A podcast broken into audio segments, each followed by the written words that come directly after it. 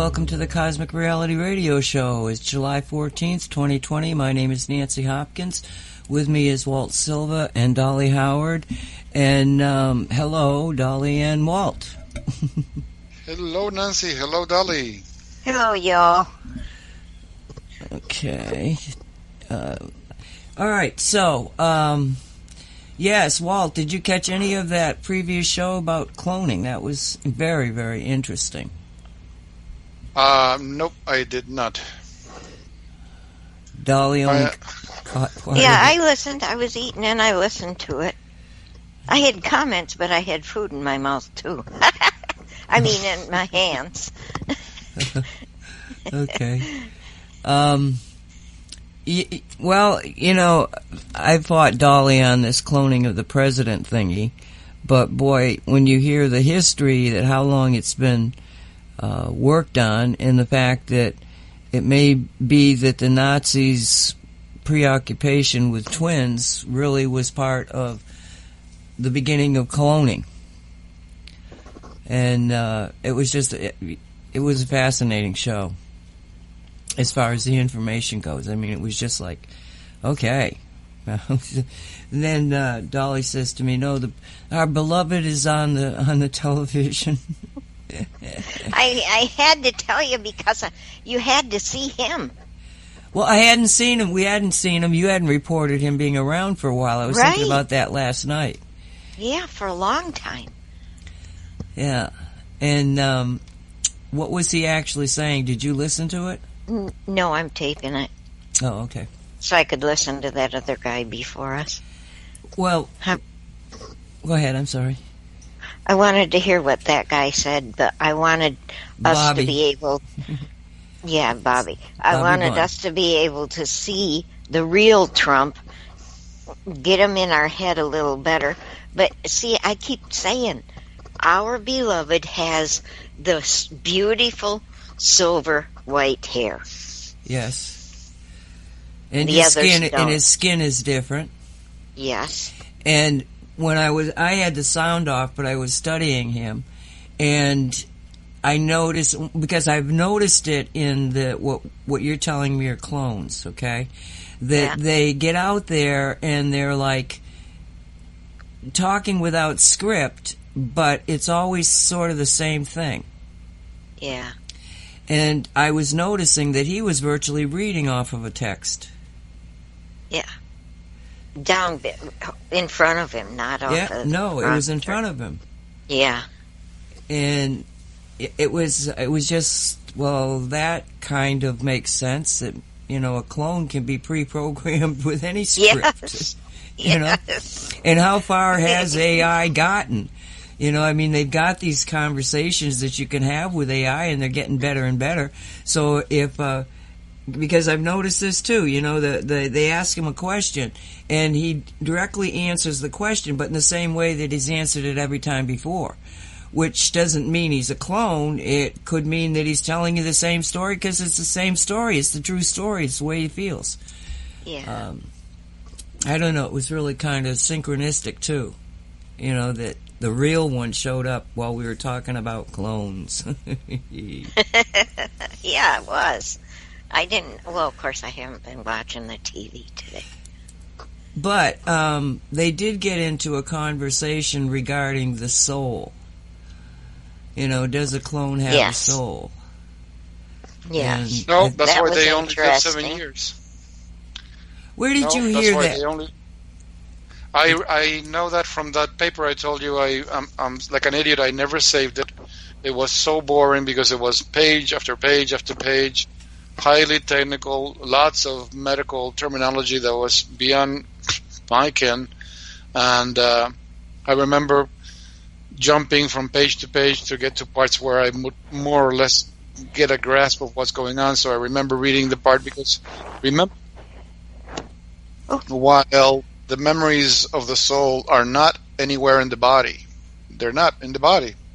The body does have cellular memory. That's why it takes seven years to master any musical instrument because we change all our cells every seven years. So if you practice daily, that's the rule in India for any instrument no matter how simple or how complex, you got to practice for seven solid years. Because as you change all your cells, all your cells are now have the knowledge of that instrument. So when you're playing it, you can play you you you play from inspiration, or you're playing looking at uh, sheet music. Nowhere at no part is your intellect involved in controlling the body to play. You just play because the body knows how to play it. It's like uh, for people that I, I don't know about present day high school and typewriters have gone the way of the dinosaurs, but when I went to high school in New York in the 70s, they were still teaching typewriting class, and I remember the typewriters had no letters because you were supposed to learn the position of the letters without looking at your hands. So that's another skill that you pick up where all your your body learns the skill. It's not an intellectual skill. It's a physical mechanical skill because your cells have memory and that they could transfer. That's why the personality of the clone matches the personality of the original, but they could not transfer the, the soul. I think one of the biggest blocks is their own level of awareness of the people behind this, because look at uh, what passes for modern uh, medicine. Talk to any psychiatrist or any psychologist, they don't believe that there's a soul. They don't believe there's a spirit. Everything is mind, mind, mind, mind, mind, mind. You know, everything is controlled by the mind. That's the only thing that they will admit to.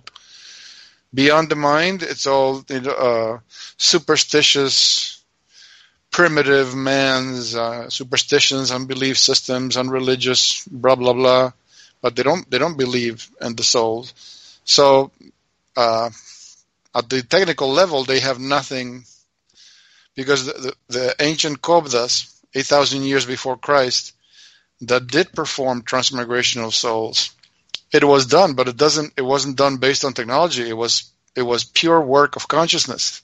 They all had to gather around in a circle around the two subjects that were going to where they were going to transmigrate from one body to another body. It was a work of pure consciousness and concentration, not you know technology based you know machines and electronics and it was all uh, the energy fields of them gathering together to work on these two subjects transfer the soul from the body dying into uh, in the case that I read the one that had the young body wanted to leave because his lover was dead so he, he didn't want to stay alive anymore so he willingly gave up his body so this old Kobda master could be transferred into the young body. But the only technology, if any, was that was involved is that both bodies were placed in uh, bodies of water. They were sharing one body of water. That seemed to have something to do with uh, biological energy transfer, but that was it. There's no electronics involved. And these people, you know, they, they make the clone, they do the cell memory transfer, but there's no soul, so the clone only lives seven years. What it takes for it to replace all its body cells. It's the presence of the high soul in the body that allows it to go after seven years, seven years, seven, and it just keeps changing cells. Even even the aging, as we know aging, there's nothing natural about it. That was part of the Anunnaki uh, genetic manipulation of humanity. So that, well, that was it. So. Well, you were breaking up, uh, at least in my ears. Um, did you say at the beginning that we don't have a soul in our body? No, I never said that. I said the oh, clones okay. don't have a high soul, and they're oh, the clone. Okay, I just wanted to clarify that in my head. Thank that's you. why they, even if the clone doesn't get sick, they they have to periodically be replaced because they only last seven years. yeah. It's like a um, you know case in point. Uh, uh, not at the domestic level, but at the natural and wild level. For example, look at rodents; they only live seven years. But there's something that happens when a human uh, truly and legitimately loves an animal this this subject was covered in the Law of One books, those five books that was called, you know, the raw material. When that seems to be one of the powers that humans have. When they adopt an animal and they truly care for it, not just feeding it and giving it a home, but truly loving it, you know, giving it your love, your attention, your energy, you watch after them, you know, you educate them, you talk to them all the time, they will uh, receive a high soul. So those animals actually live, live longer and they're far more intelligent than domestic animals. I mean, lately I'm finding out that more and more uh, our goose, our Canada goose Gandhi, she totally understands language. When I give her instructions, you know where to go, and I and I leave her out in the street, and I say, "Stay here in this part of the garden. Don't go to the neighbor's garden. That's not your garden. Don't go to the other lady's garden. That's not your garden. You just stay here." And she'll do that. Or when we you know, need to go indoors because I'm going to close up the garage, I'll just say, "Come on, come back home because I'm closing up the garage," and that's it. Uh, she'll stop doing whatever she's doing and come back home. So you know, uh, it's like well, like parrot, A parrot, you know, they understand words. They're not just. I know that uh, uh, skeptics say, "Oh no, the parrot is just parroting. It's just imitating words." No, it's not imitating words because we had a parrot for many, many years, and he absolutely understood vocabulary. Like when he wanted food, he literally asked for food. I mean, if okay, if uh, by virtue of the love we give them, they get imbued with a high soul, and okay, humans supposedly the the non-robotic kind, they do have a high soul. I mean, how many times we learn a language just from being exposed to it all the time? I mean, that's how I learned English. Nobody, I didn't go to a school to sit down and somebody taught me English. I just watched TV for several months, and I started picking up the sounds of the words and the association of these sounds with whatever was happening in the screen. And that's how I started uh, understanding what people were saying. I never went to a school. When I went to the school, I was already understanding what the teacher was saying. I couldn't talk very well. I had to master that part, but I could understand what he was saying, and I could understand a lot of what was written. So I just picked it up from. So why wouldn't an animal pick up your vocabulary by virtue of living with you for years and years? Poor things can't make the same sounds that you do. It doesn't stop them from understanding. Plus, let's not forget the fact that cats are telepathic, so just think of food and they'll be there. you know, I've, I've, I've said for a long time that if it's if there's certain if the Bible is a you know an accurate description of semi-truth, um, and we are made in the image of God, it wouldn't be because we look like God. So what is it that God seems to have that, you know, makes God God? And I think it's the ability to create souls. And that it is when we love an animal, we actually do imbue them, I said, with a soul because of our love. We're imbuing them. That is what we're somehow transferring. So it's interesting that you're you know, making the statements that you you just did because you, you just it, it, you feel it, you know, and it grows and it gets more complicated and complex and you know it's just fascinating especially to to watch the cats and the dog but having the cats that are a family pride in the back living sort of by themselves with me coming in once in a while to feed them and give them a hug and that sort of thing. And the new cat, Shunga, who, uh, I mean, she's getting to be a, a lap cat. She's actually letting me now hug and kiss her, you know, and, and two, three days ago, that was, no, we don't want to do that. Yes, you do. I'm telling you, you really do. Oh, maybe I do. yeah, yeah, it feels pretty good you know, and you kind of release the grip a little bit and she's gone. But every time she does it, it's a little, she stays a little longer, you know, so, so you see them beginning to change.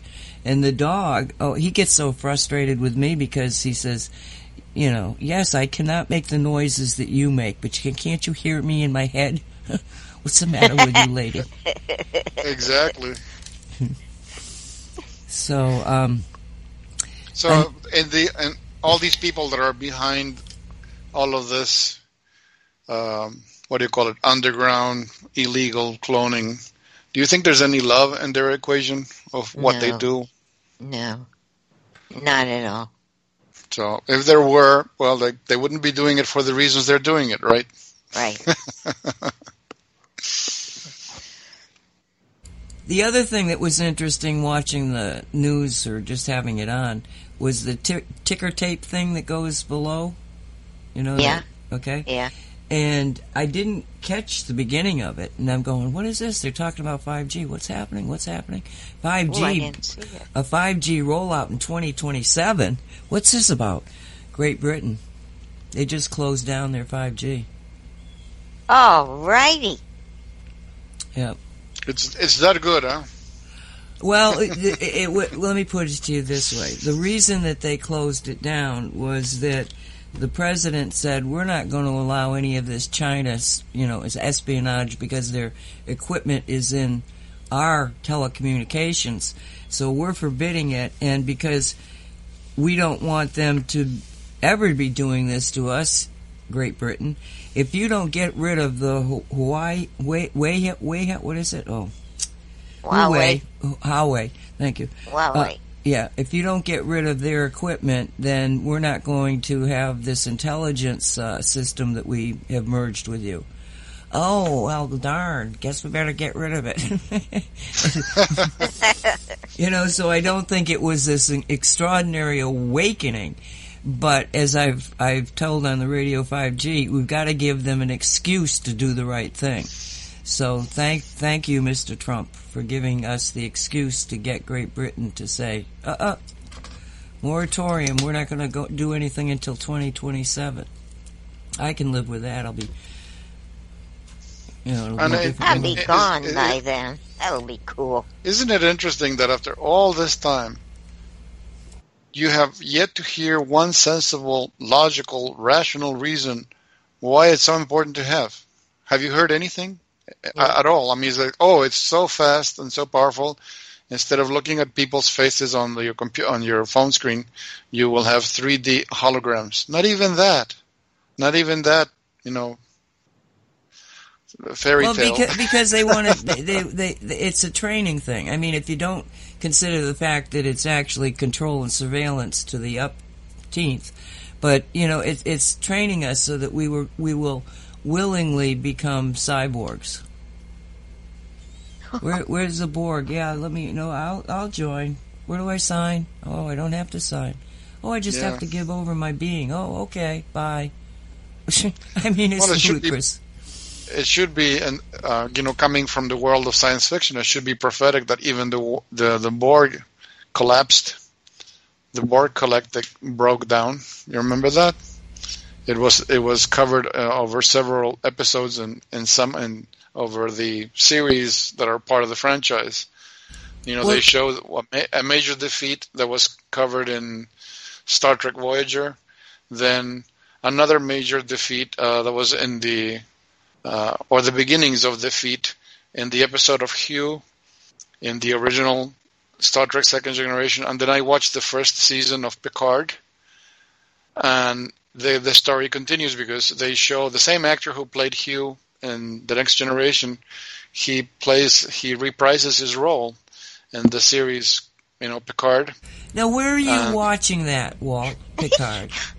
yeah, uh, that that was in uh, what do you call it? the the iTunes part, the television part of iTunes.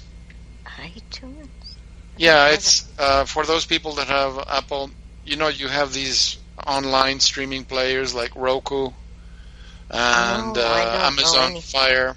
Well, there's another streaming player that connects to your internet. It's called the Apple TV. So the Apple TV automatically has the built-in software to connect to iTunes, which is the Apple Store for content, movies, television, music.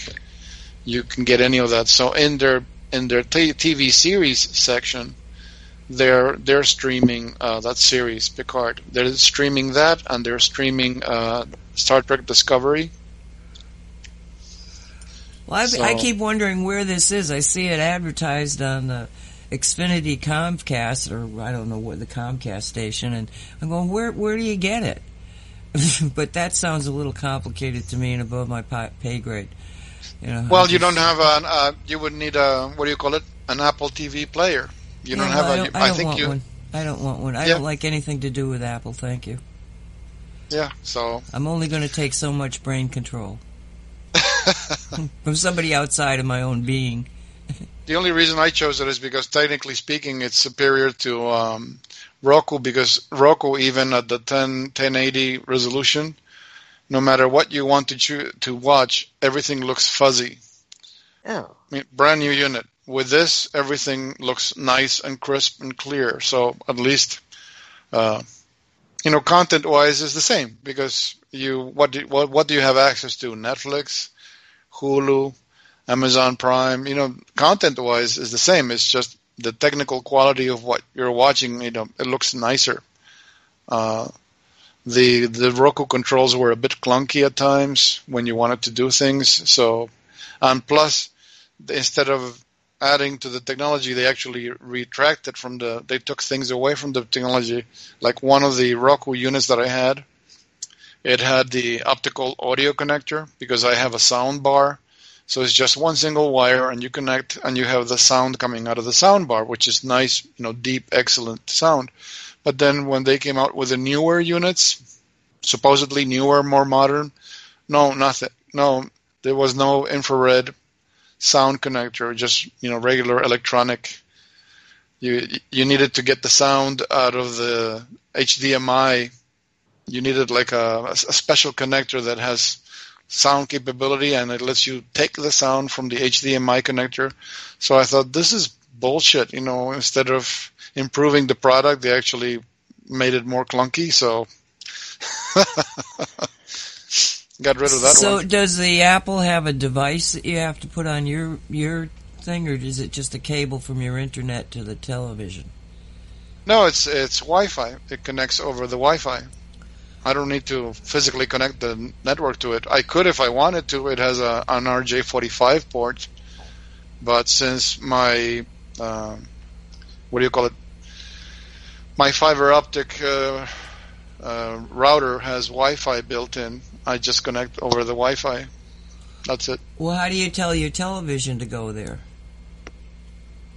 Because the televisions have multiple ports, and you just go to the port that has the Apple connected to it. You have a a flat panel display. You know it has multiple ports. Yeah. And it so, has one designated to Apple? No, it's just you, you pay attention to which port you're connecting, port one or two or three, and then you set the remote to that port, and that way you get to interact with the Apple TV. The Apple TV has its own remote control, so that's all you do. You use it to control the Apple TV. And what what does this cost? Uh, it used to be ninety bucks, but now they brought it down in price. So it, it doesn't cost a month. No, it's, you just buy it. Oh, you buy so, it at Best oh. Buy. Oh. If you if you choose, you can rent content from iTunes. So, for example, with this thing with Picard, uh, I think I paid eight bucks or something like that for the first season. So I was able to watch the first season, and, and that was it. I'm not paying them anymore. I thought it was interesting how they tied up some storylines in the Picard series, and it was interesting to see how they kind of brought to an end what happened with Hugh and the Next Generation, because Hugh was the one Borg that was uh, disconnected from the from the uh, collective. So when he went back, they, they thought of contaminating Hugh with some kind of uh, program so that when he got connected back to the collective, he would contaminate the collective. But the things that happened in the ship, they changed their minds and they left him alone. They let the collective pick him up where his ship crash landed. So Picard, at the end of that episode, reasons that when he goes back, he's taking back with him the knowledge of singularity of what it means to be by yourself and functioning as an individual as opposed to functioning as a collective and it came to pass. He affected the collective. More and more members of the collective, you know, kind of rebelled against the system, So in the series Picard, they're actually all of these liberated, all of these liberated um, Borg are flying around in a stolen cube. I love this. This is great. yeah. What's the name of this? Picard. Oh, Picard. Oh, okay. Yeah, yeah. He he comes out of retirement. But I'm not going to spoil the end of the series for you because it's. No, I'm not going to spoil it. If no, don't spoil it. no, if we if we don't wa- if we don't watch it in a year or so, then we'll have you tell us. interesting, very interesting. So you, so you get to see uh, Data without makeup because what happens is the, the same actor, Brent Spiner, he plays the role of uh, Noonien Soong's son because Noonien Soong is a scientist who uh, created Data, the technology for it. For those people that follow the Star Trek uh, franchise of series, if you watch um, the one with uh, Scott Bakula, what was it? Enterprise. I think it was Enterprise. The series was called Enterprise, which yeah. is the story of the very, very first Enterprise ship that was built. This was before the creation of the Starfleet. So, Enterprise, I believe, is happening one or two centuries before the existence of even Kirk. So, in that series, they spend a number of episodes covering the story of Noonien Soong, played by Brent Spiner, of course. And Noonien Soong is he was such a genius and in no matter what subject or discipline of study, he was he was like a Da Vinci. His thinking and the things that he would devise and design and everything was like beyond what present day or scientists of that time could understand. So, for example, remember that episode in the original Star Trek where they found this derelict ship and it had people frozen from the eugenics war in Argentina, where Ricardo Montalban was. Um, he was he played the role of Khan, which oh. were these humans that had been modified, and they were stronger than regular humans, and they were more powerful, and they were more intelligent and more capable. That was in the very original Star Trek, where the the ship was called the Botany Bay. They found it um, they had escaped from Earth during the eugenics war, and they were like rebels. So Ricardo Montalban, uh, he he comes back during the movies. Remember when they did the Wrath of Khan? Yeah. Okay. In the series of of Enterprise, they show that it was Noonien Soong responsible for that genetic, for creating that genetic manipula- manipulation enhancement that created Khan and all the all the people that were all his soldiers that followed him. He was the one responsible. And in fact, they show in the Enterprise series with Scott Bakula, these guys were so advanced and strong and powerful. One single of these humans could actually overpower several Klingons they were so strong and fast and powerful. So um, I think they spend something like two or three episodes with Brent Spiner playing that role of Noonien Soong, and at the end of that story arc, he says maybe I should give up on eugenics and focus on um, uh, what do you call it? Um, Robotics, cyber, androids, cybernetics. Cybernetics, designing uh, an android. So that gives you the clue that the next step is, you know, the creation of the technology, uh, the positronic technology that allowed the existence of data and, and all the other creations. So that was interesting how they they actually brought to light Noonien Soong's and his mentality, his philosophy. So in the Picard series, um, Brent Spiner comes back again, but this time he's playing the role of Noonien Soong's uh, uh, son, so that's interesting to see him without makeup. wow. Well, he was in Independence Day without makeup. Yeah, he was uh, the long-haired scientist. Yes, yeah. got controlled by the alien. Remember? yeah. What do you want us to do? What do you want from us? We want you to die. yeah, die. yeah. So just to do it is saying, could Walt be a robot? a robot. Well, because you know so much. oh well, like I told Nancy, Nancy keeps saying I have photographic memory. No, it's just I, I if I'm focused on something and I like it and I'm enjoying it or it, it grabs my interest, I'll remember it forever.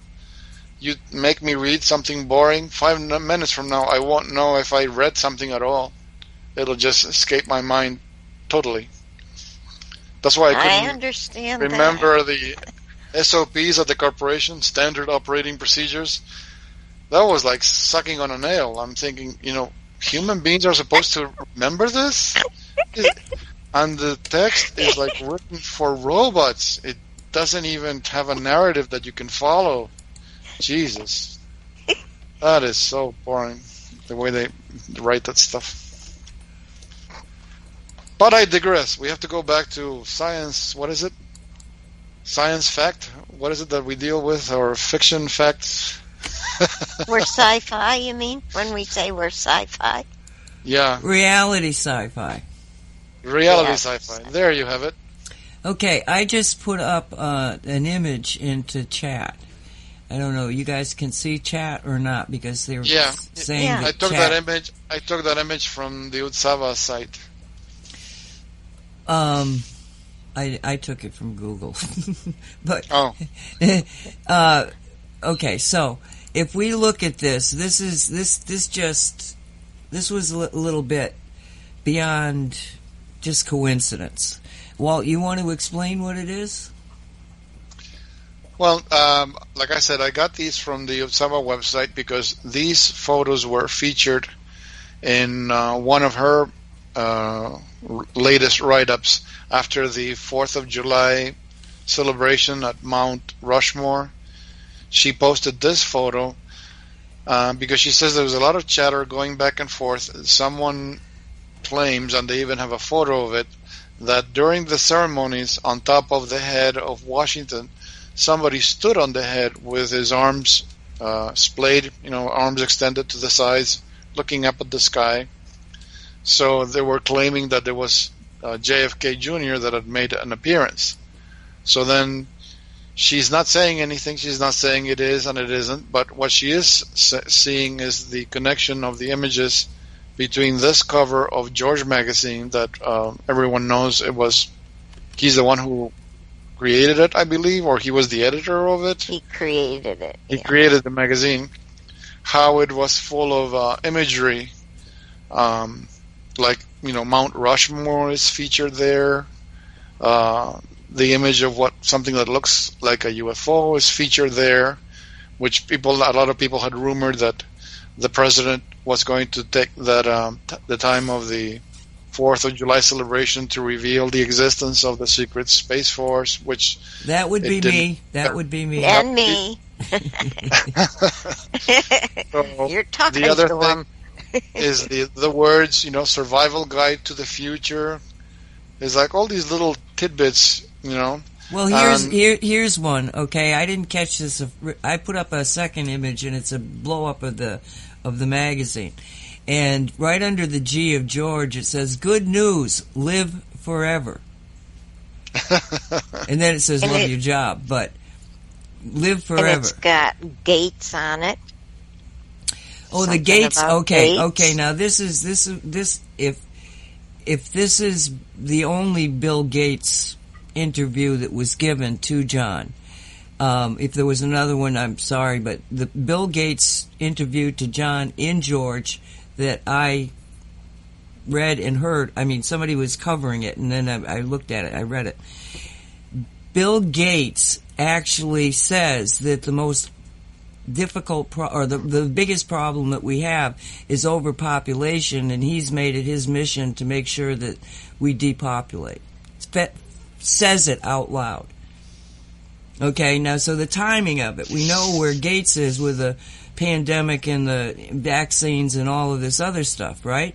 And then you got the Rushmore thing, and you know it, it, it, survival guide to the future. This this particular issue was was jam packed with a whole lot of different things. And and tell them when the date was for the magazine. 19 uh, February 1997. Is 97? 97. Yeah. 1997, y'all. So, so what year was did he supposedly have his accident? 99 July. Oh. As a matter of fact, the uh, it's coming up. Oh, maybe he'll come back on the day that he died or the day he disappeared. I, I gave up trying to guess. Yeah. In, in Dolly World, he'll show up when he shows up. Now the uh, the image that well, I can I can actually probably get that one up too. The image that Walt sent us on uh, the Rushmore thing. I told Dolly, I said I can't in any way verify that that is at the same time that the Rushmore celebration was. Um, there's really no way of being able to confirm that it's John on top of George Washington's head on the Rushmore. So it doesn't I, lend itself to a, a remote view. Not really, because I don't, I don't, I actually don't think that that was taken that day. I think what? somebody. What? That what was taken that day? The picture of the person who's on top of. I saw it. You saw it when it happened? With my eyeballs. I saw it on the TV, and Trump was looking up there. Yes, I saw it. Uh, Dolly, I don't know how you could have. Trump could have seen it if he was in front of the monument the way it was. I don't know, but You're I saying saw, you saw the it? guy. The So- day of July third, Right. when they did it, I saw the being standing up on the head with the arms out. Yes, I saw it. I didn't know So then- you didn't. no, I didn't. So I then the didn't. sky cleared up. So th- at that time, the, the sky cleared up because I remember it was all covered in those weird shaped clouds. But when someone took this photo, the cloud cover appears to be clearing up because you see a patch of blue sky. I have no idea about the sky, but I know I saw the guy because I was thinking, could that be JFK? Who hmm. is that? And why are they up there on the head? You really th- saw it and thought that. We had a whole discussion. We had a whole discussion about this, and you didn't remember it when we were having the discussion. Oh, she's so f- frustrating, Walt. okay, I'm putting it in chat so everybody can see what we're talking about. I because- did. I put it in chat. Oh, well, I put it in chat too now. Okay, so, so, all right. The thing of it is, is that I did. Well, Dolly says she saw this. Maybe I was hallucinating. Who knows with me? But I swear I saw it. And the, you say that while the president was speaking, Yes. you saw. And now- oh, well, you were on a roll when we were when you were talking, and I didn't want to interrupt you and say I saw the man, or did I? I don't remember that part, but I remember seeing the man or woman, whoever the being. well, whoever is up, maybe it's Bigfoot. Um, you know, I don't think it's Bigfoot. It has clothes on. how do you know it has clothes on? Well, look at it. All I see is these very, very long arms and a kind of a, uh pointed head. You know, I mean, I don't know. But so, what did you you, Utsava say about it? Did she? She didn't. Oh, you said she didn't confirm it was him she or not. didn't. She didn't confirm or deny. She just. She was just posting uh, the back and forth that she was getting from people because it. She gets. You know, she's on Twitter. Um, she Twitter. gets feeds. Yeah, Twitter. I call it the same thing. I never know. That So- that thing, yeah. but she didn't say no. No, it is. No, it isn't. Okay, All right. All right. All right. I'm, I'm all of a sudden looking at QAnon John. Who's QAnon John? I don't know where you see hours. it. On the picture at the top of it. Who who posted this? QAnon John. Well, we don't know, do we? Another we don't know, dang. Dang, dang, dang. But well, I thought I did, but then Nancy crushed my bubble. Well, but you didn't say anything about actually seeing it. I, I said there's no did. There's no way that you can look at this and confirm that this picture was taken on the day that the president was there. That's, that's what I. That's what I, said. You, and that's when you. No, you didn't. No, no. She was on a different timeline, Walt. She never said a thing to me. You know, I would have remembered. Well, you know the, the the sheriff is not tied to any particular timeline, so. I know, I know. She floats around out there, and you know, you oh got to figure out. Well, where is she? Oh Holy criminy. Okay, so a new update. Yes, John Jr. was on top of George Washington while the president was talking below, and he was just according to me. according, according, to Dolly. Now, the other thing that came out, and I don't have that picture. Um, well, look but, at this this guy the, in his profile picture. He's got uh, Vin, Vincent Fusca on the background. Why? Huh? Wait. Let me let me grab this so I can show you. Okay. No, what I open? Do you have the link to that picture? Hold on, let me grab the control. You mean on the on the picture where he's standing on the president's head? No. Oh, okay. I didn't okay. see that. uh, I don't know how to. Hold on a second. Uh, let me use this other program so I can create a picture for it. Okay. Okay. Crop. Don't you remember me saying to you, you just burst my bubble? Yes, but if you hadn't told you, if you bur- you would have burst my bubble if you had told me the you had seen the. Oh my God! I see what you're saying. Yes, the guy. Where? Wait, wait. Oh, okay. Um. Oh, oh, I see. It's in there. I can actually okay. get. Okay. Okay, so let's grab the picture. No, I don't. I'm posted on chat. Why isn't it grabbing? Okay, there it Wait, is. it's there. It's there, Well. Yeah, right. see, if you grab it, uh, this QAnon guy in his profile, he's got Vincent Fusca. Absolutely. Where? In that's in the in, circle. Thing? In the circle. Yeah. If you blow it up. Well, you, you, you, can't blow it up on this when it's on there. the internet. Oh, there I'm go. doing. Oh. Yeah, I see. That is that Fusca guy.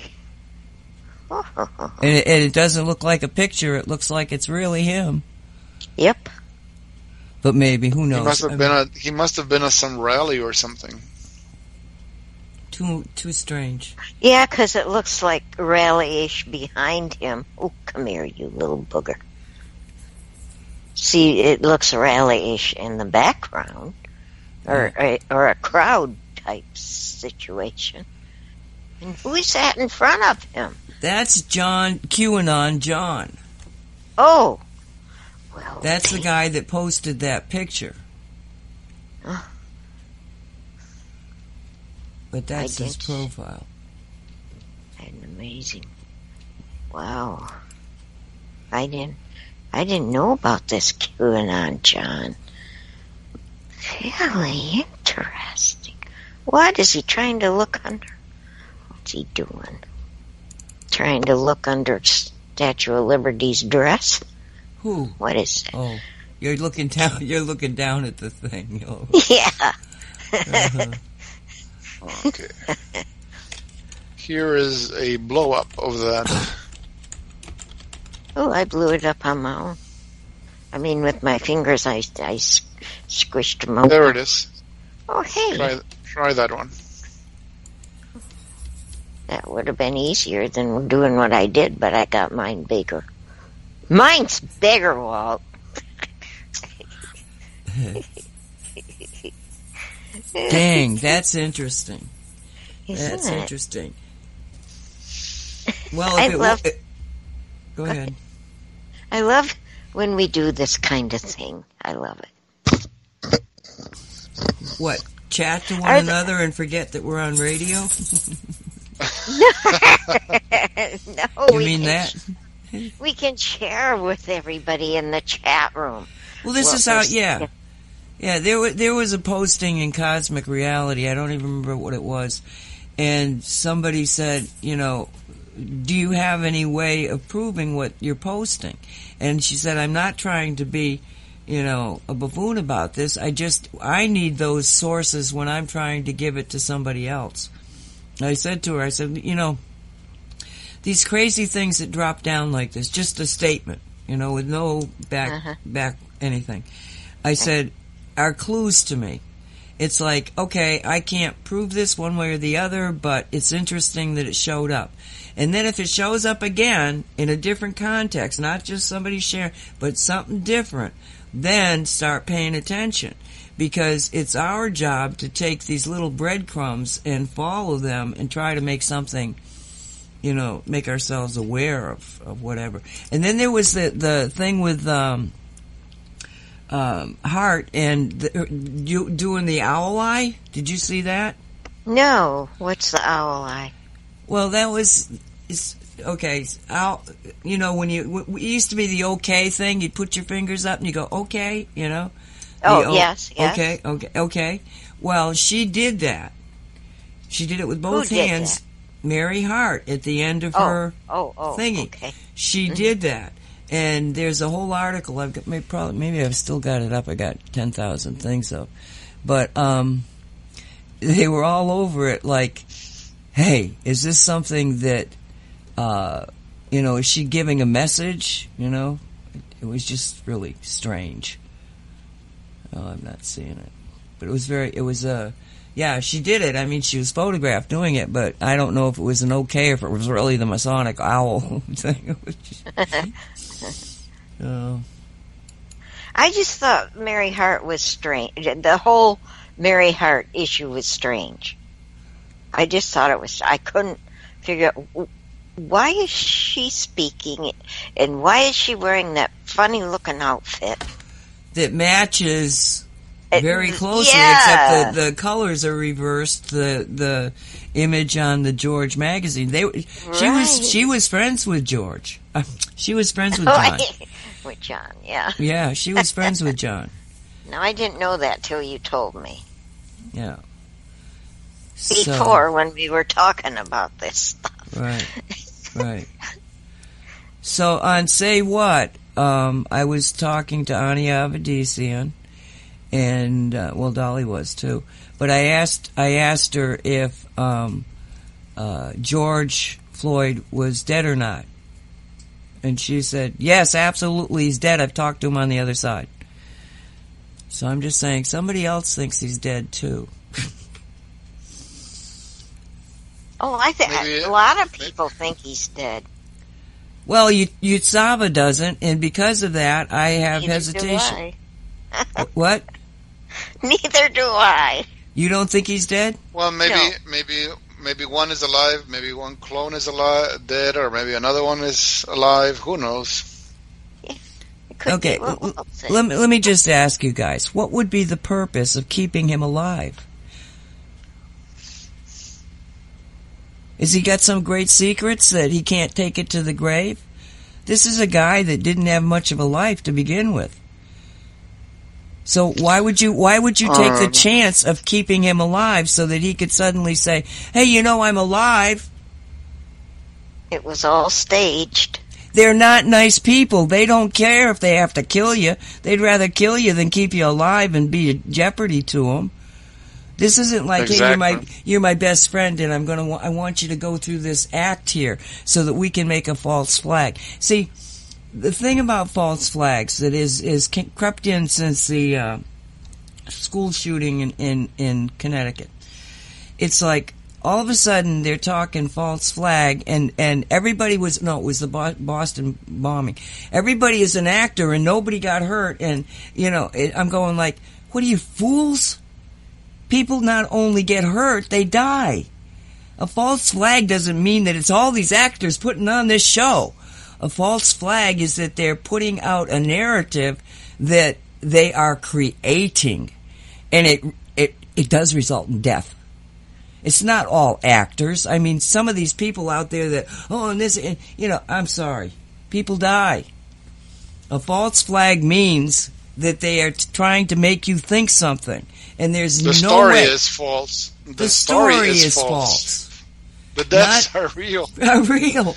You know, I don't. I just don't understand people going to. I mean, there are there are so many things that could go. All right, okay. Let's assume that I'm wrong. That it was all a staged thing. Well, everybody thinks he's alive. You know, all these people talking about him being alive. Well, it didn't work, did it? My point exactly. Better kill him, and then you don't have to worry about him coming back to life. This isn't just nuts. Some of the stuff I hear from from purely 3D reasoning.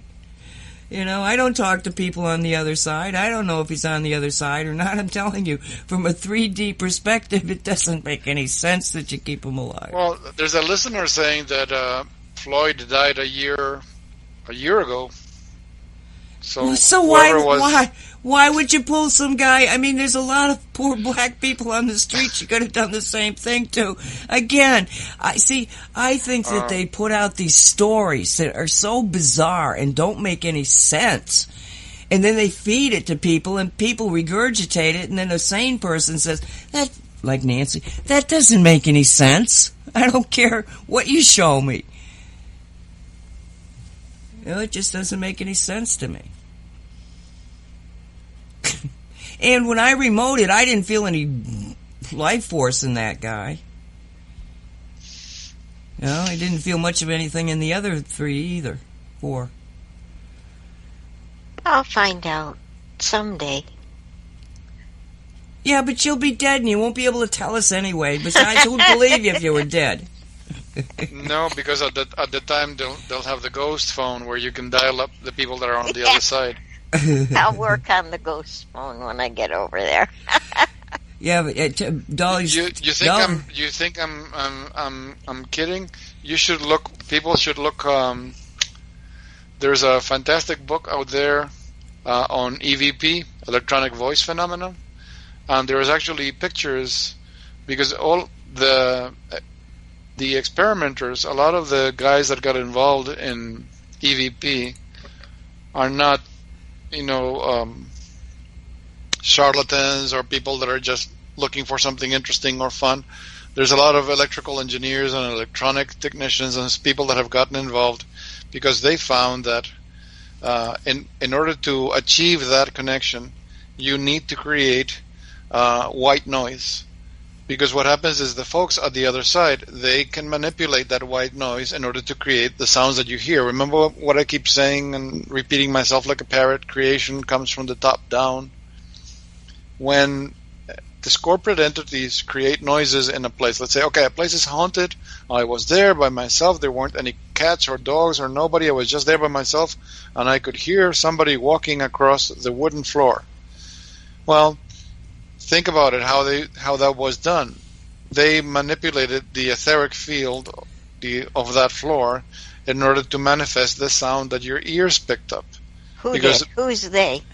The corporate entity that you heard with your ears. Oh, oh, okay. they're able to do that. So people that uh, work with EVP, if you are able to generate a white noise, and you you know turn on the recorder and you ask for someone to be present and you ask them questions for them to answer, they can manipulate the white noise, and you can pick up you know sounds and they get recorded in the recorder. But in the book, they actually cover uh, technical uh, elect- electric and um, electric and electronic engineers that are working on a, on a device that instead of creating just sound white noise, you know, based on just sound, they create uh, visual white noise. Like for example, they have one device that actually uh, is a sealed container and it has liquid inside. And what they do is they vibrate the liquid. So instead of having audi- audible white noise, you have visual white noise. So what they were able to capture by, by focusing on the vibrating liquid, uh, when they were asking for contact, an entity was able to modulate the image reflected on the liquid so you could actually see a little face. Because that's what they were doing. They, they need a source of white noise so they can modulate and that way you can see. It's a way of getting across the veil of forgetting. So this this one there's a an, i think there's two or three black and white photos of this experimenter and what he ended up doing is he kind of um, applied the same, principle and he modified a tv set. So he was able to get images of folks on the other side. The his problem was he was unable to get he was able to get the visual of the person on the other side, but he was unable to capture sound because he needed to modify the sound part of the TV to create the white noise necessary to capture not only the moving image of you know someone on the other side of the veil, but also the sound that they were making. He they could see in the he could see in the screen their lips moving, but nothing was coming out of the speaker because he never he didn't modify the audio section. So at the time of the book was published, that was that's what he was working on. So I'm thinking now that they have an entire um, what you call it, an entire mainframe computer is squeezed into a phone. It's nothing. It's nothing time. They will have a ghost phone, or you'll be able well, to. Well, we we know all about this. They showed us that on Poltergeist. you remember the little girl looking in the TV set? when you're looking at that snow, that's a form of visual white noise. Yeah, they programmed us, so we know all about that. Poltergeist, they showed us that. And on, uh, I can't think of its name, but uh, there's this ghost hunter, or like a ghost hunter show, and the ghost hunter show too. They have boxes now where you can hear the voices talk from the other side. Spirit boxes? Yeah, the spirit boxes, yeah. So they've already done it, Well, Oh, okay. but what about the visual? Well, visual, that's poltergeist. They have they have things that show visual too, but they show uh, the, like stick people because of the energy waves, the energies in the room, the uh, they can they have this mechanism kind of like an x-ray machine but it's stick people and you, you can see them move where they're standing but they don't talk on that one you should watch oh you don't have tv well maybe on the uh, whatever you watch you can see one of the ghost shows. There's one that I really like because I believe him. It's Amy and um, the cop guy. The cop guy. No, no. They used to be on Ghost Hunters. Oh. Uh, I'm going to look it up on break time, and I'll tell you what it is. They, I believe them completely. Well, I don't watch them very often, but there have been some really very interesting. It used to be it was all like a bang here and a bang there, and uh, I think I saw something. But now it's getting like some of this stuff is really spooky. That's one of the reasons I don't like watching it.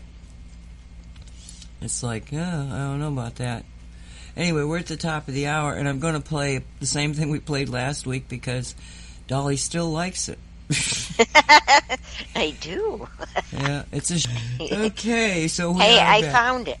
Oh, good. It's Kindred Spirits, and it's on uh, Travel Channel, I believe. I'll look that in a minute.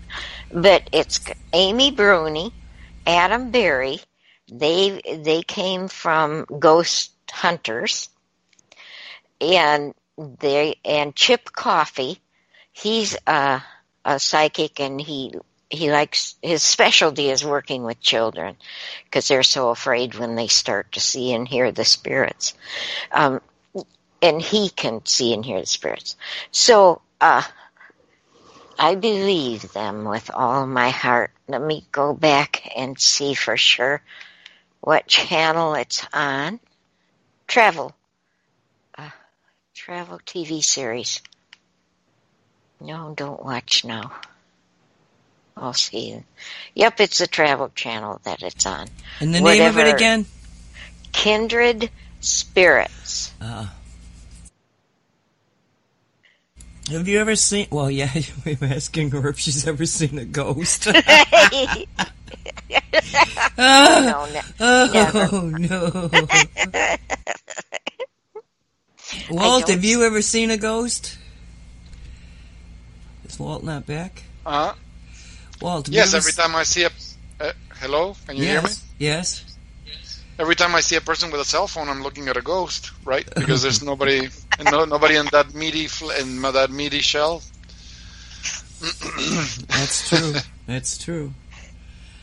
So, um, okay, I so don't know that I've ever seen a ghost, but I have seen spirits.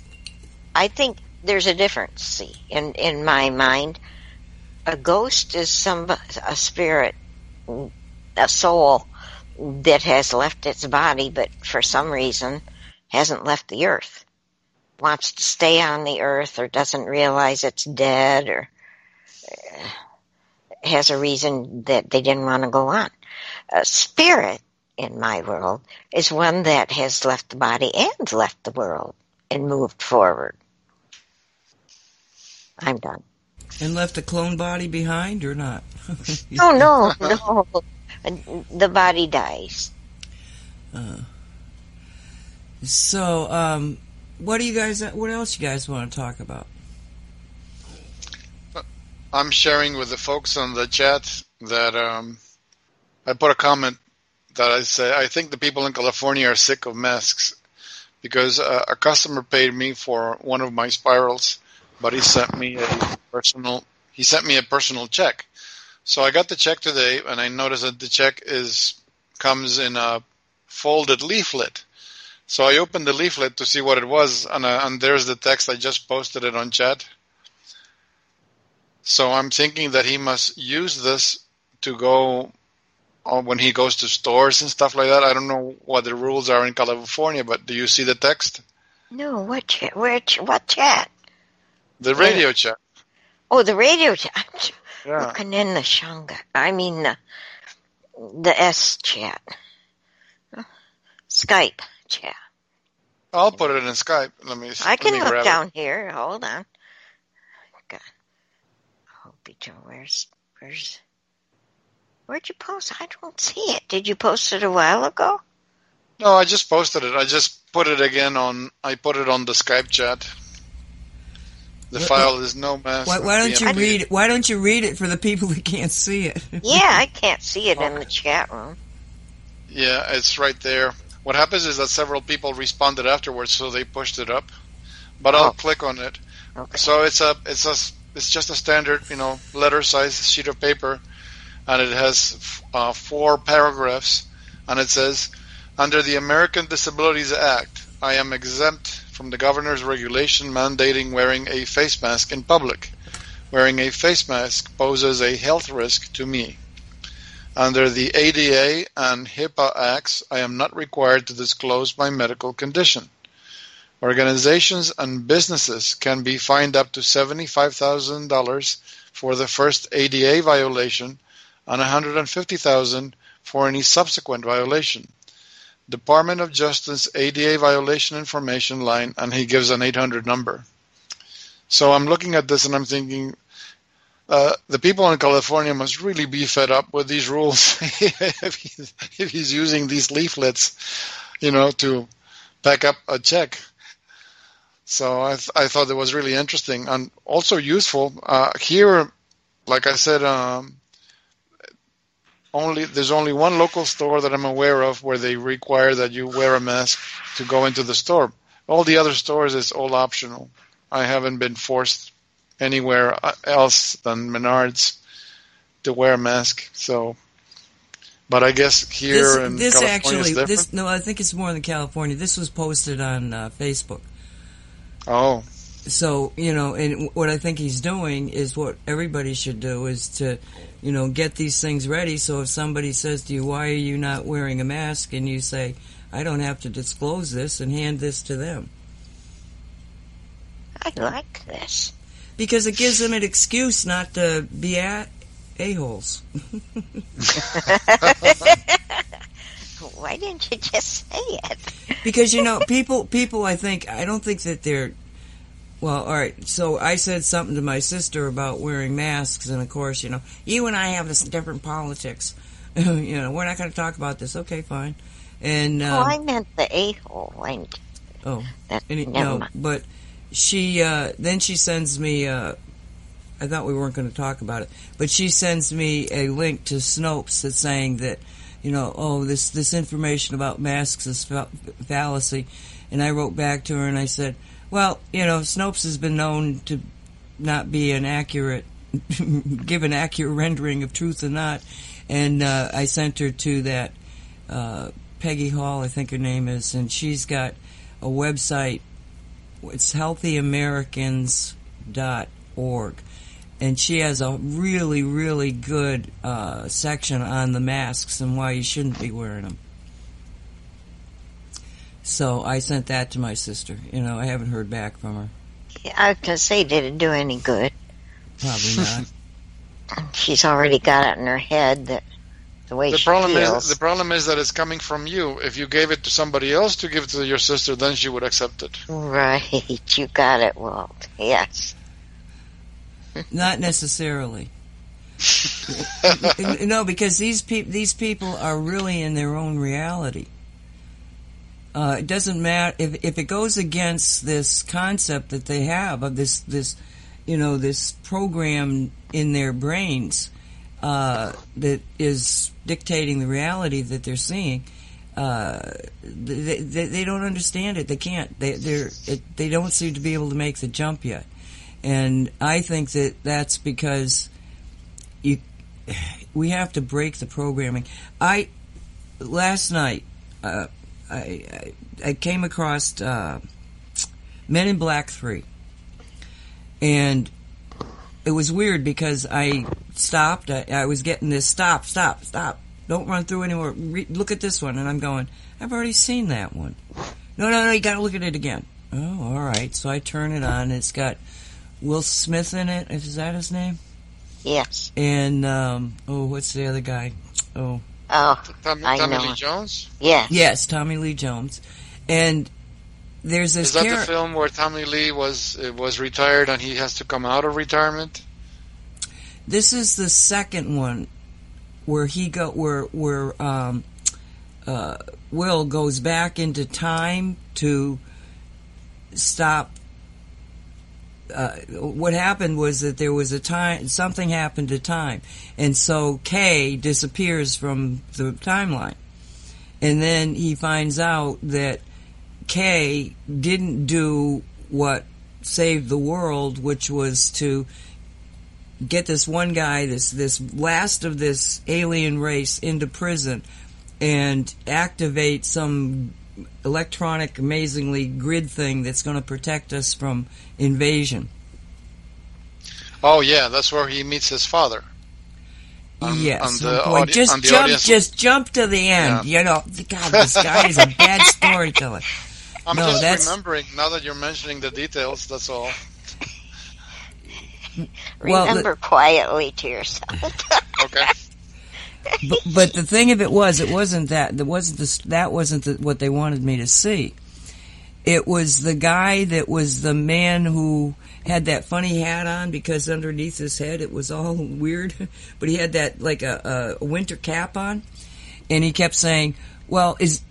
Is this is this the future where blah blah blah happens or is it this? And then he goes, "Oh, it's that duck," you know.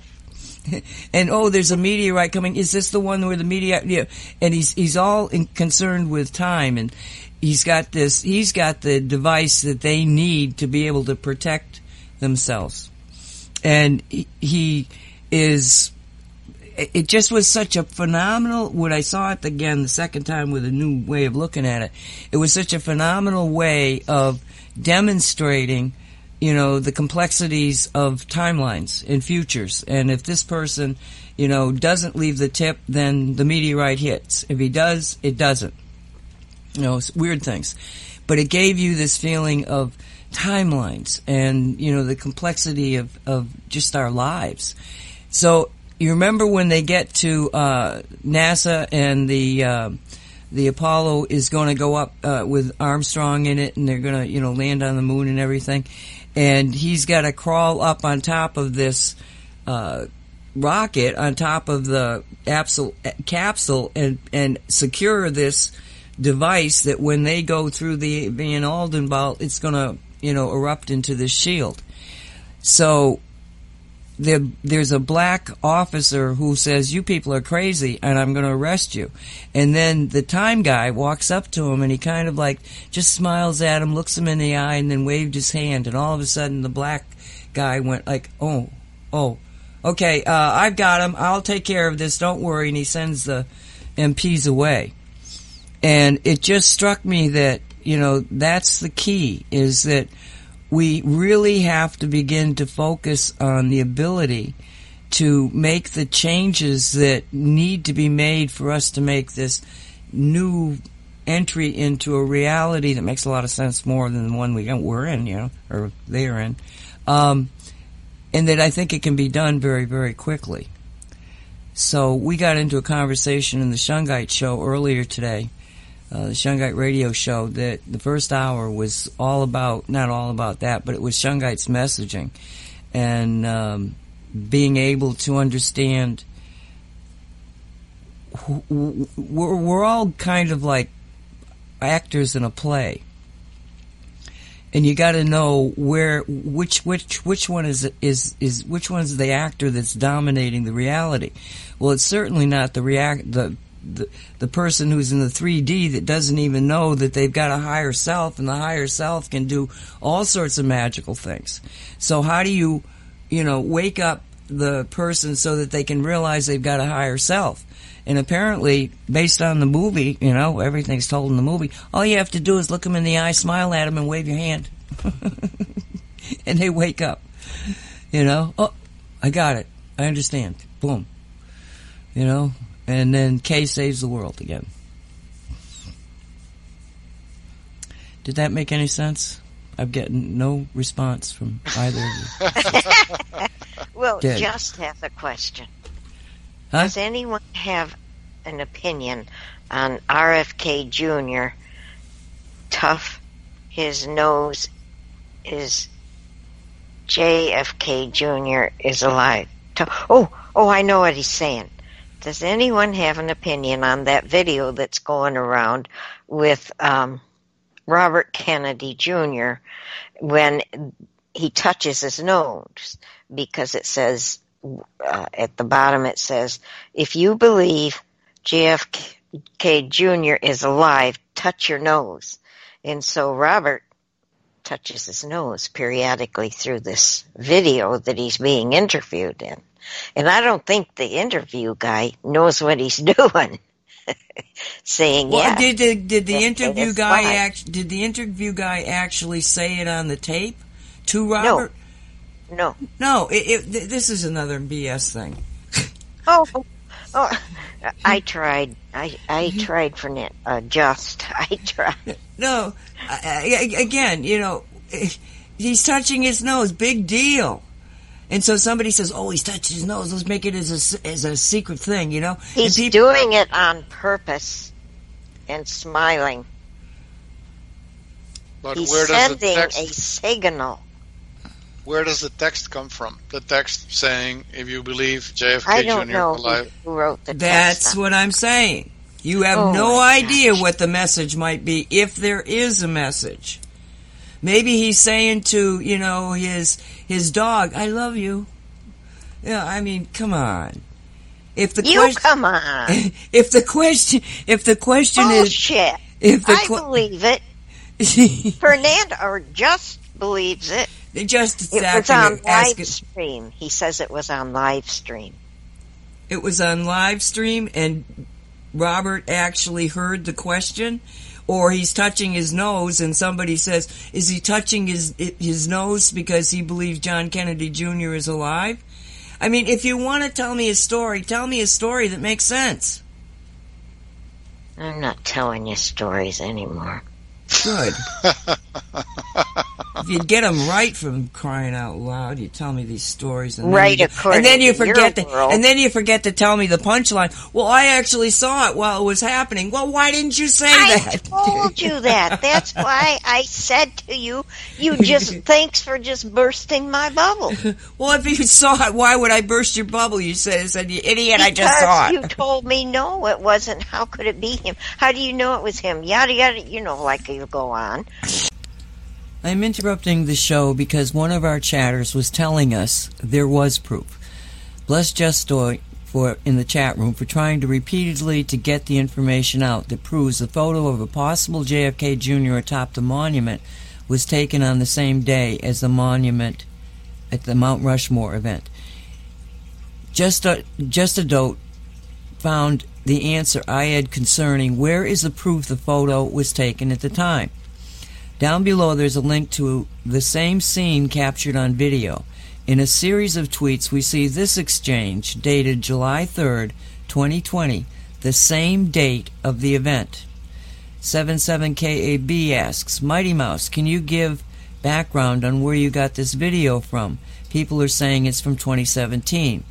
Mighty Mouse 4 Zoe, Hi, Kellyanne. We are vacationing in the area. My husband mentioned we should go to Rushmore last night since we didn't know we needed tickets for today's event. Husband took video. Still photo I posted was my cell photo. I suppose we could still argue, but the fact it all came out so soon after the event makes me question that this is a hoax. As always, it is up to you to do your own research. But if the photo was taken on that day at that event, you got to assume that whoever was up there was somebody that had a lot of power to get permission to get up there. That whole area is highly secured in a normal situation. So it would have been really, really impossible for this to be something different than somebody trying to make a very clear message that mm, may not be so clear. Anyway, do your own research. I just needed to uh, set the record right. Thank you so much. We're picking up the show at the time that Walt began to look at the video concerning Robert Kennedy and the nose symbol for the fact that JFK Jr. is alive. So Walt's speaking, and he's talking about a different video. We were well, I'm looking. I'm looking at this video, and it's like someone, you know, when there's an interview, and viewers are making comments to what they're seeing. It's like somebody who was viewing this made that comment, and he's responding to that comment on the video. I've seen this on YouTube when there are live videos, and and you see the people posting comments to what they're seeing so this is what it looks like. It's like somebody oh, yes. looking yes. at this interview and, and put the comment down. If JFK Jr. is alive, touch your nose. So he's responding to a comment, not the not the interviewer, but he's responding to an online comment that's been done from somebody watching this video. Right. Okay. Right. All right. Because I listen, I I listened to the thing and I didn't hear anything that sounded like he was responding to a question. And now you're you saying that the, the, question was yeah. in the chat room. That's what you're saying. Yes. Interesting. Yep. Jeez. Glad we worked our way through that. Okay. Now I want to say to everybody hearing this, I apologize if if we upset y'all we were really just having fun. We did not mean to upset anybody. At least I didn't. And I, I don't think Nancy did. She can talk for herself. Well, I didn't mean to upset Walt. well, it just goes to show that people have different definitions of what the word fun means. Yeah, absolutely. And different ideas about everything in life. Not we don't all think alike, which is a wonderful thing. Because if we all thought alike, what the heck would we need to be here for? Well, that that means you would be living in Argentina, where everybody thinks alike. That's why it's impossible to make any kind of change because if you stray from the norm, you get um, ostracized, you know, ridiculed, pushed around, made fun of. Uh, one of the things that I, and I, I can, I am qualified to say this because I was born and raised in Argentina. So if anyone has a different opinion, that's great because we all have different opinions. But to me, it's one of the greatest, you know, how different cultures have different idiosyncrasies. Again, you know, going back to how they think about stuff or how they react to certain stuff. Well, to me, Argentina is one of those, you know, paradoxical places where one of their sufferings is a, tr- a tremendous inferiority complex. Because whenever you try to share, and, uh, and I've had this, it has nothing to do with whether the person I'm talking to is uh, has a very high degree of education, like college level educated, or someone who never even finished high school. No, it it's pervasive throughout the entire culture. You try to share with them some new piece of information, some some knowing that they have never heard of. Their number one reaction, 99% of the time, is they make fun of what you're saying because that makes them feel safe. By taking what you're saying and bringing it down, that they're joking about it, making fun of it, laughing at it, uh, they feel they feel superior. It, it you know it, it relaxes them. But if you're sharing something that they've never heard of before, they feel in, in such a strange place. Uh, since they can't run away because you might be in a family setting, what they do is they make fun of what you're saying. So it's impossible to get anything across because they have this protective mechanism where they'll make fun of something they don't understand. They, I'm telling you, they have the the most it's it's uh, ironic that they have this inferiority complex. another, I'll give you another example. You know, Argentina is surrounded by other countries. You have Chile in the west, you have Uruguay in the east, um, you have uh, Brazil to the north and east of the country. And when they talk about in a, in a in a social setting, when they talk about other people, other nationalities, they put everybody down, like they're the most superior on the earth. And that's not the case. You are not the most superior people on the earth. Uh, I'll give you another example. Um, in the 70s, when my mom was working in a factory in New York, there was another woman there, also from our country, but she was from a province immediately north of ours. We came from Mendoza. This woman came from San Juan.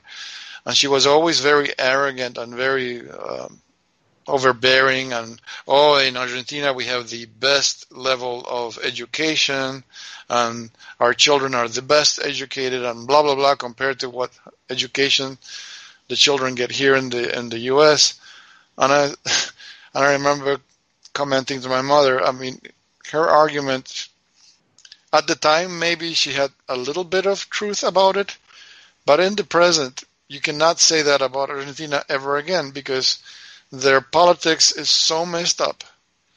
There are so many conflicts, especially in the educational arena, is that every time you open the newspaper, the local newspaper, let's say of our own province, out of uh, this, you have to keep in mind that in the southern hemisphere, when it's winter here, it's summer there. So they began classes in February, March, and they end their classes in October, November, depending on the school. Some schools have longer terms than others, depending if it's private or public school. So, out of the, it's a, a standard school has three trimesters, so that's nine months of school. Out of nine months of school, I think this, the kids go to class maybe two to three weeks because every time you open the paper, there's no there's no class because the all the teachers are doing a strike. They're they're striking because they want pay raise. They're striking because they want more insurance. They're striking. The wind blows. They're striking. If it's not the teachers that are striking, it's the, for example, the president. Uh, when Cristina, this woman was uh, the president, uh, she was creating um, holidays left and right that you would not you could not have a single week without a holiday. It almost looked like a for those people that have seen a, a Jewish calendar, a Jewish calendar is made up of mostly holidays, you know, religious holidays. The Argentinian calendar kind of resembled that. every single week, had two or three holidays. So your children, guess what? Your children are not going to school. So at the end of a nine month school period, if you got three, four weeks of solid teaching, you're good to you're good. count yourself lucky.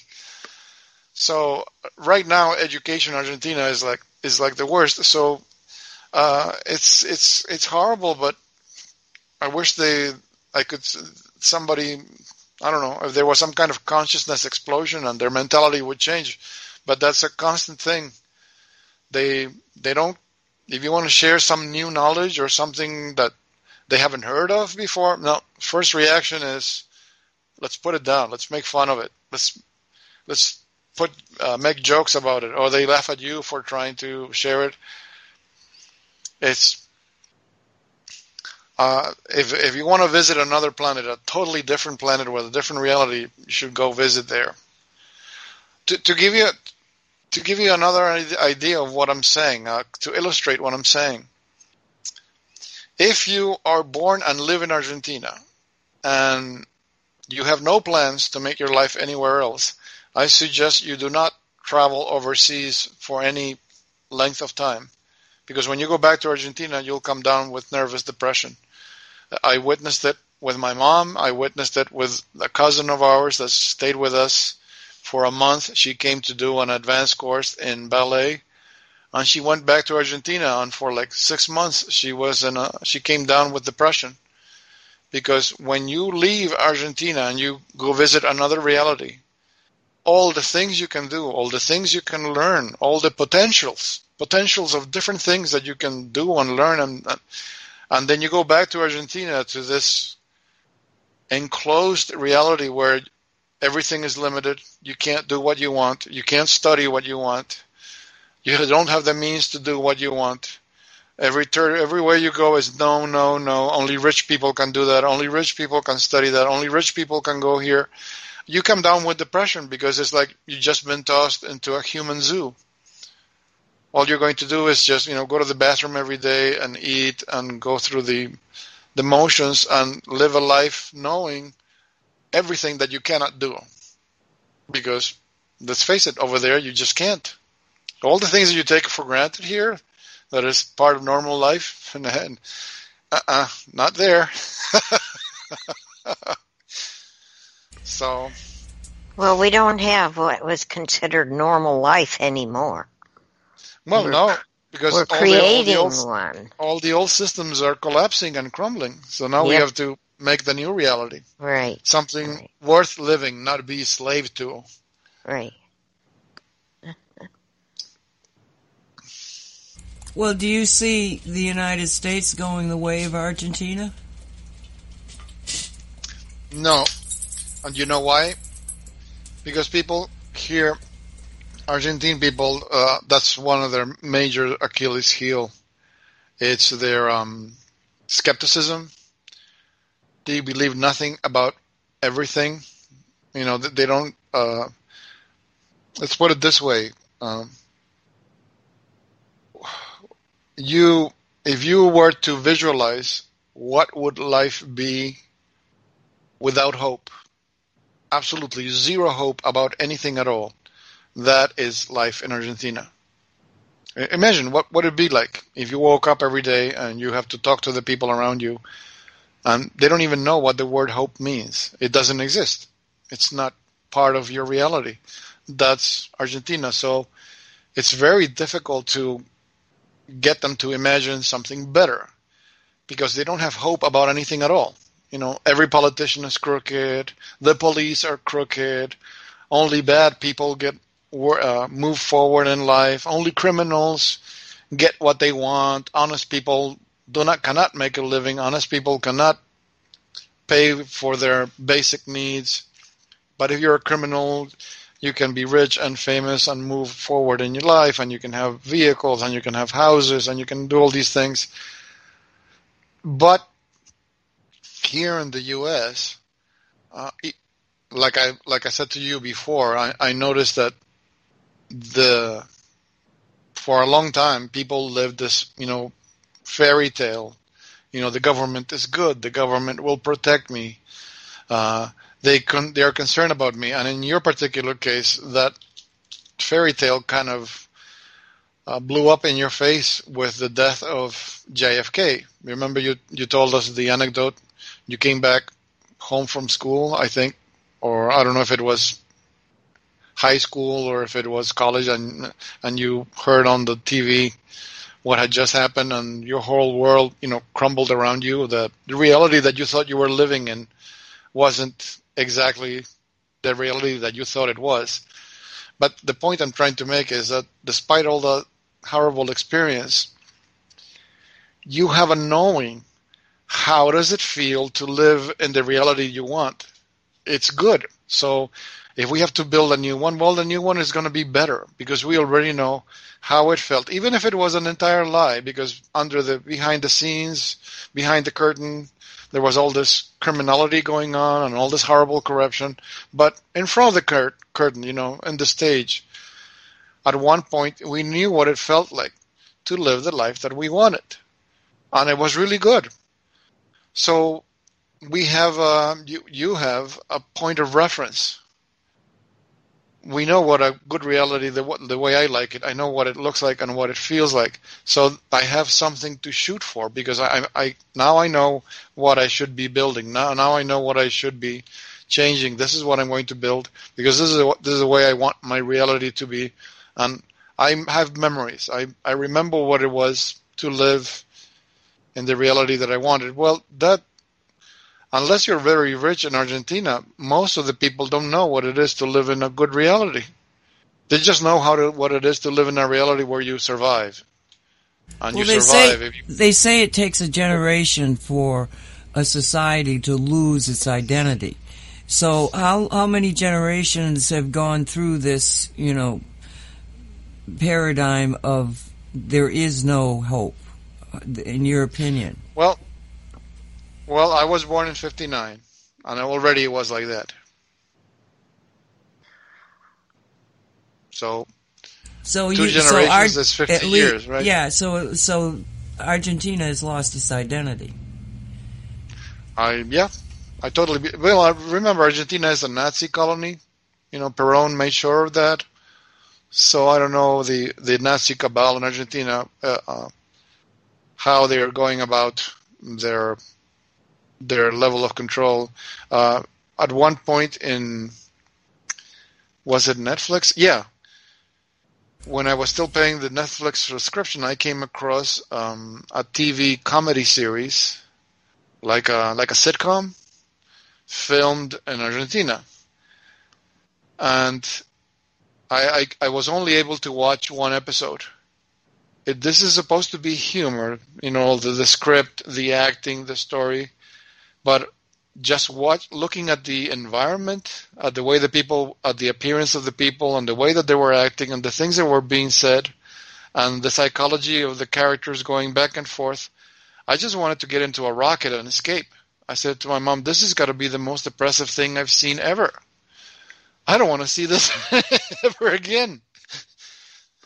So I don't know if it's because I've already lived there and this was my, you know, appreciation for this comedy series, but um, I don't know that you, as an as an American native, would find any humor in it. It was just, I'm sorry, this was it's just too sad. even even the I, I, don't know if this was um, if it had to do with production, how the production was being filmed. It was supposed to be a color series, but all the colors are bleached like when you leave a magazine out in the sun for too long. It's, I said to my mom, it's like these people don't even, they're like zombies. It's like there's no life in any of the characters. Uh, is is like everybody's old and ugly and is like, get me away from this. I don't want to watch this anymore. So sorry if I'm sounding like a crazy person. I never claimed to be sane. So. and I'll bet other people who watch the same thing you watch found the humor in it. Uh, well, I guess because you're at different are. places in life at the yeah. same time. Yeah, yeah.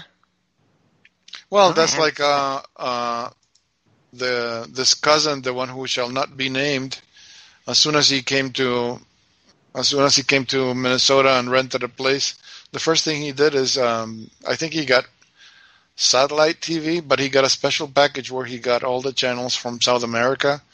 Oh. So the first thing that they would do all day long is they're looking at the Argentine shows.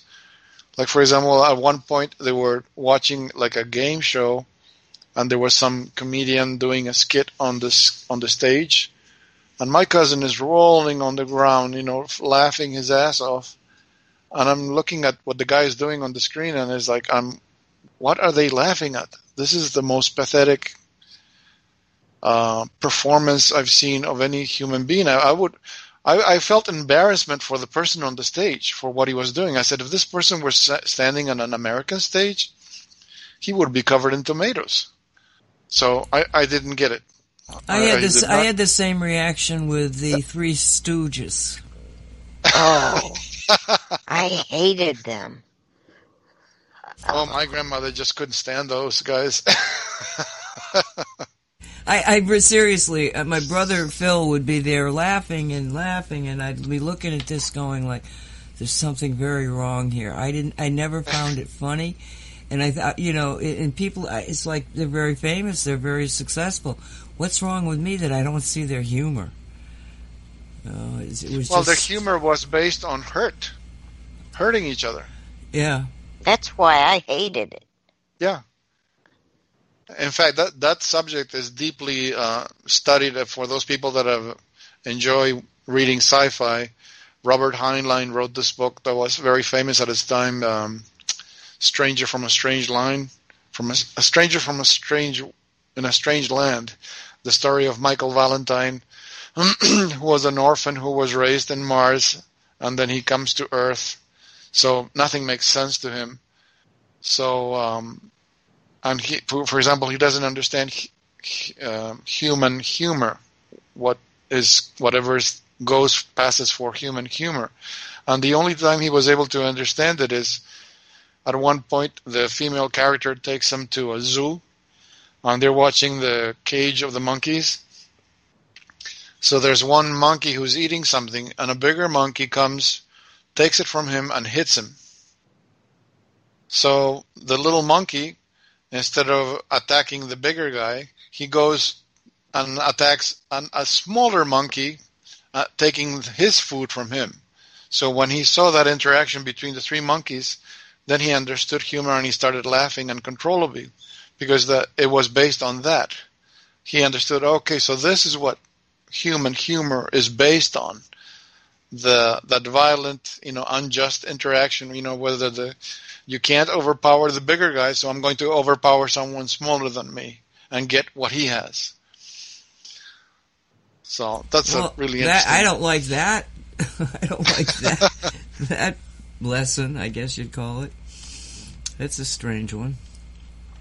I never liked any shows where, for comedy, they hurt other people or yeah. any shows that were based around hurting other people. I don't like well, that.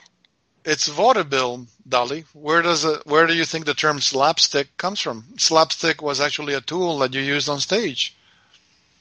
It was a stick well, I, every time. I wouldn't have liked it. I know my grandpa Howard used to go down to vaudeville every weekend.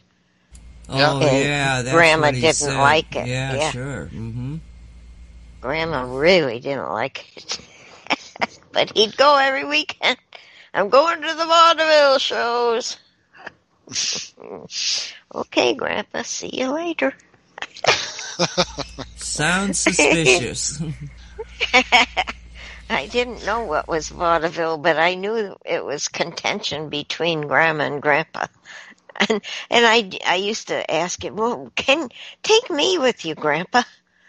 He's, oh no no no, not you. Are you sure it was vaudeville and not burlesque? There's and a there difference. was silence in the room. I, do, I think she I knows the difference.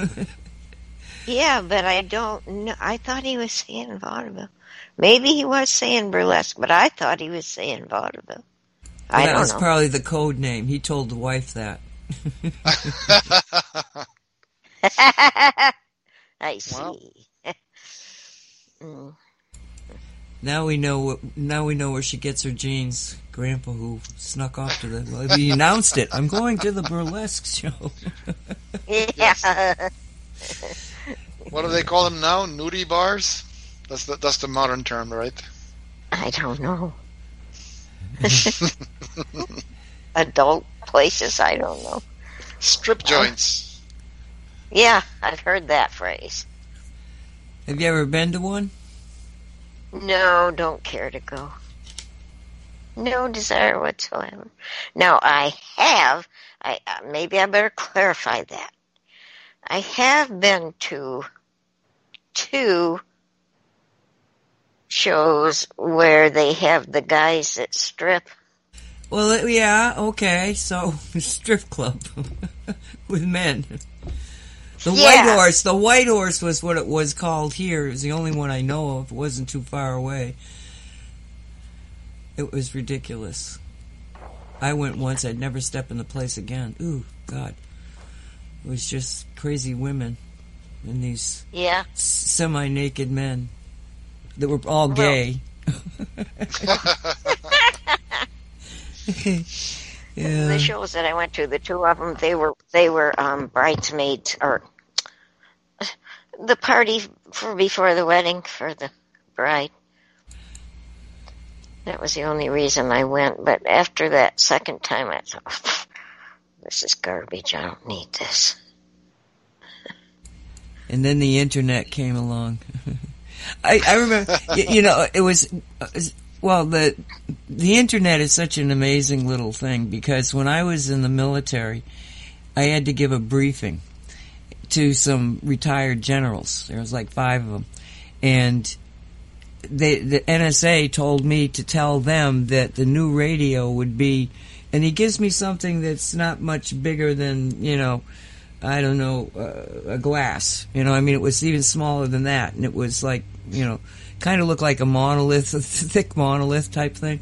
And I, I got to tell these generals that this is going to be the new way of communicating. And oh my God, those generals just took me apart. I mean, I was like, oh my God, I don't know. So I got angry at the NSA guy and I called him up. I said, look, at you set me up here. I, I, I said this and blah, blah, blah. And so he tells me, you know, well, this is, this is the new technology. And um, when I went up there, he actually showed me the new technology, uh, the microchip. And so mm. you've got the, the internet that starts out I, I knew, I knew, I mean, I saw it from its very beginnings, but then I become, uh, here and I go down to the local, the only computer store in South Florida, in Miami. And I said, look it, I really, really want a computer. I know that you got these personal computers that are coming out on the market. I want one. Tell me about it. Knew nothing. But I used the phrase, I want the state of the art art. Okay, so now all of a sudden they think I know what the hell I'm talking about because it's a it's a, te- it's a technical computer term at that time, right? So I they and the price of it, I could get a new, I could get a really good used car for the price of this computer. And so I didn't have that kind of money, but I went to the local, uh, what it was like, uh, not a bank, but the next thing to a bank community bank type of thing. I forget what they call those things. They don't have them anymore. But I went down there and I said, look, you're going to be giving out loans like you do for cars for these computers. And so he said, let me look into this. And three days later he said, you know, you're right. We'll give you that loan. So I get this computer and I kept that computer for quite a while. I didn't really need to upgrade it because the only thing I was using it for was an electronic typewriter. So then Cindy and I, she she moves in here, and and you know I said, well, we should, you know, at least get one good computer, and there's you know this internet out there and stuff, and I guess we I we both had had a little bit of exposure to a better version of the of the computer by that time. So we get this computer, and the internet was like you know, it was beyond AOL. when the first computers the internet was AOL, you know, it was beyond that. And I'll never forget, we were putting in some URL and we ended up on a porno site. So, oh. so, so the porn came out, you know, as soon as the internet came out. And our reaction was so funny because we both went, oh, oh my God. We started whispering like somebody was listening, you know, and then we're going, how do we get out of here? Oh my God, how did we get here? You know, it was like, oh, jeez. Run for the door. It, it was, it was so strange. And, uh, that was the one and only time that I ended up on a porno site like that, you know, but it was such a, uh, it, it was just kind of shocking, you know, but again, I, well, go ahead. I did the same thing. I, I had just gotten the computer and I was messing around and trying to figure things out and all of a sudden all these naked pictures started showing up and they're boom boom boom boom eh, flying at me, and so I, I hit I hit buttons to try to get out, and I got more and more. that's the thing about this. That's the thing about these sites. If it were just an issue of looking at the content, that's one thing. But a lot of these sites are so malicious. They're chock full of viruses yes. and worms. Uh, I remember my, my boss's brother, his his baby brother, he would bring in the computer once a month to do a checkup, and it was it was crazy. I mean, one time he had like 50 viruses. More than half the programs needed to re- reinstall because there was so much file contamination because he was heavily addicted to porn. You know, I don't care. I'm I'm an employee. I'm getting paid to work on the computers. What am what am I to do? I'm not his father or mother, so. but it's just they're so malicious. A lot of because a lot of these sites are actually used by the hackers that go into try to get information. Like a, a lot of people, without realizing it, they keep serious information in the computers, like their social security numbers, driver's license numbers, sensitive numbers, uh, passwords to get into the banks, and these guys are trolling for that. So while somebody's busy, you know, looking at these images and getting off on these images, someone is is going in the back door scouring through the machine to get that that information. So that's the to me the biggest danger of these of these sites. A lot of them are you know malicious. Well, they're malicious because they're porno sites from the get go. you know, anybody yeah. that goes in there is uh, well, you deserve what you get. Yep. Yeah. And it's another business for the cabal. Another source of income for the cabal. Well, these days you don't just accidentally get into one, do you? No, you have to actually look, you know, punch in. It used to be one of the things that was uh, pervasive in the past is that you had no way of controlling pop-ups because the browsers didn't have that capability of telling them, you know, stop it, you know, stop with a pop-up and like it happened to you, you get a, a stampede or a, a uh, an avalanche of pop-ups. You try to close one, and five open up. Yeah. But uh, browsers like, for example, uh, Firefox, uh, they they came up with you know they started writing code for pop-up block blockers. So if you go into the site, you should not get you know um, an avalanche of pop-ups because the browser is actively blocking them.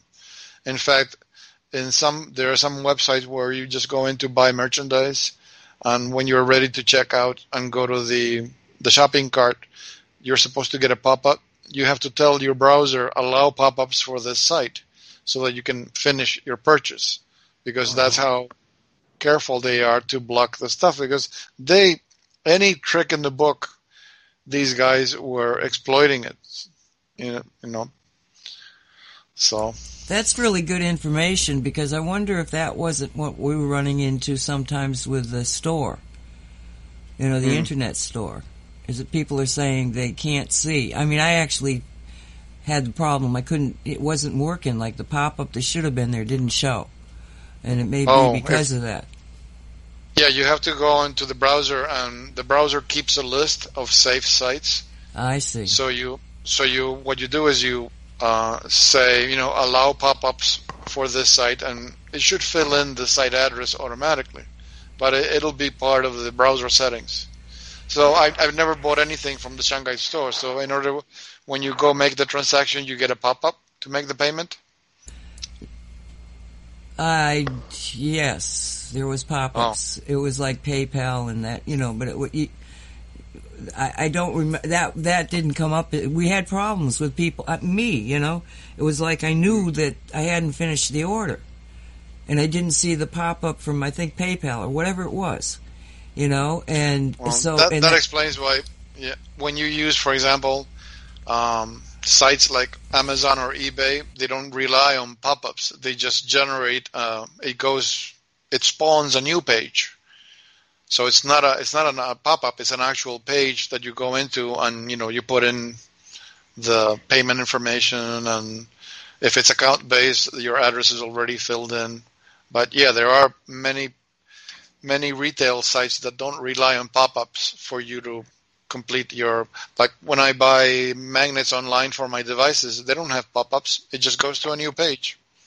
Well, I'm hoping that a lot of it's you know it's maybe uh, Weebly and Wix and the others have caught up to that. Maybe it's not an issue now because this was when I was at the store. I'll have to, I'll mention it to Derek anyway in case he's he's you know I mean he he's really good at this so I probably knows. But we're near the end of the show here. You guys want to say Adios. Uh, good night, everybody. Thank you for being with us. Thank you, Dolly. Thank you, Nancy. As always, my website is newparadigmtools.net. Good night, everyone. Well, let me ask you: are, are, are, Have you got anything new besides the turtle up there, or have you, or you, you, nothing to report? It's too late to tell me, but. well, now people started asking about the turtle. Now people are asking about the turpentine spiral, so I'm thinking of listing it, if that's okay with you. It's okay with me. Okay. I think awesome. you should, because it's a good thing. Yep. More yep. people need them. Yep. So, uh, well, I, I apologize for upsetting you. I really do. I apologize for anyone else out there for upsetting you. We were just having fun you happened to be in on it uh, and, and might have misinterpreted. So, well, um, I, you were having stooge level fun. yeah, I guess we were. I guess we were. So, uh, thanks for listening, y'all. Uh, from Dolly World, bye bye. Be safe, everybody. We'll see you next time. Preaching,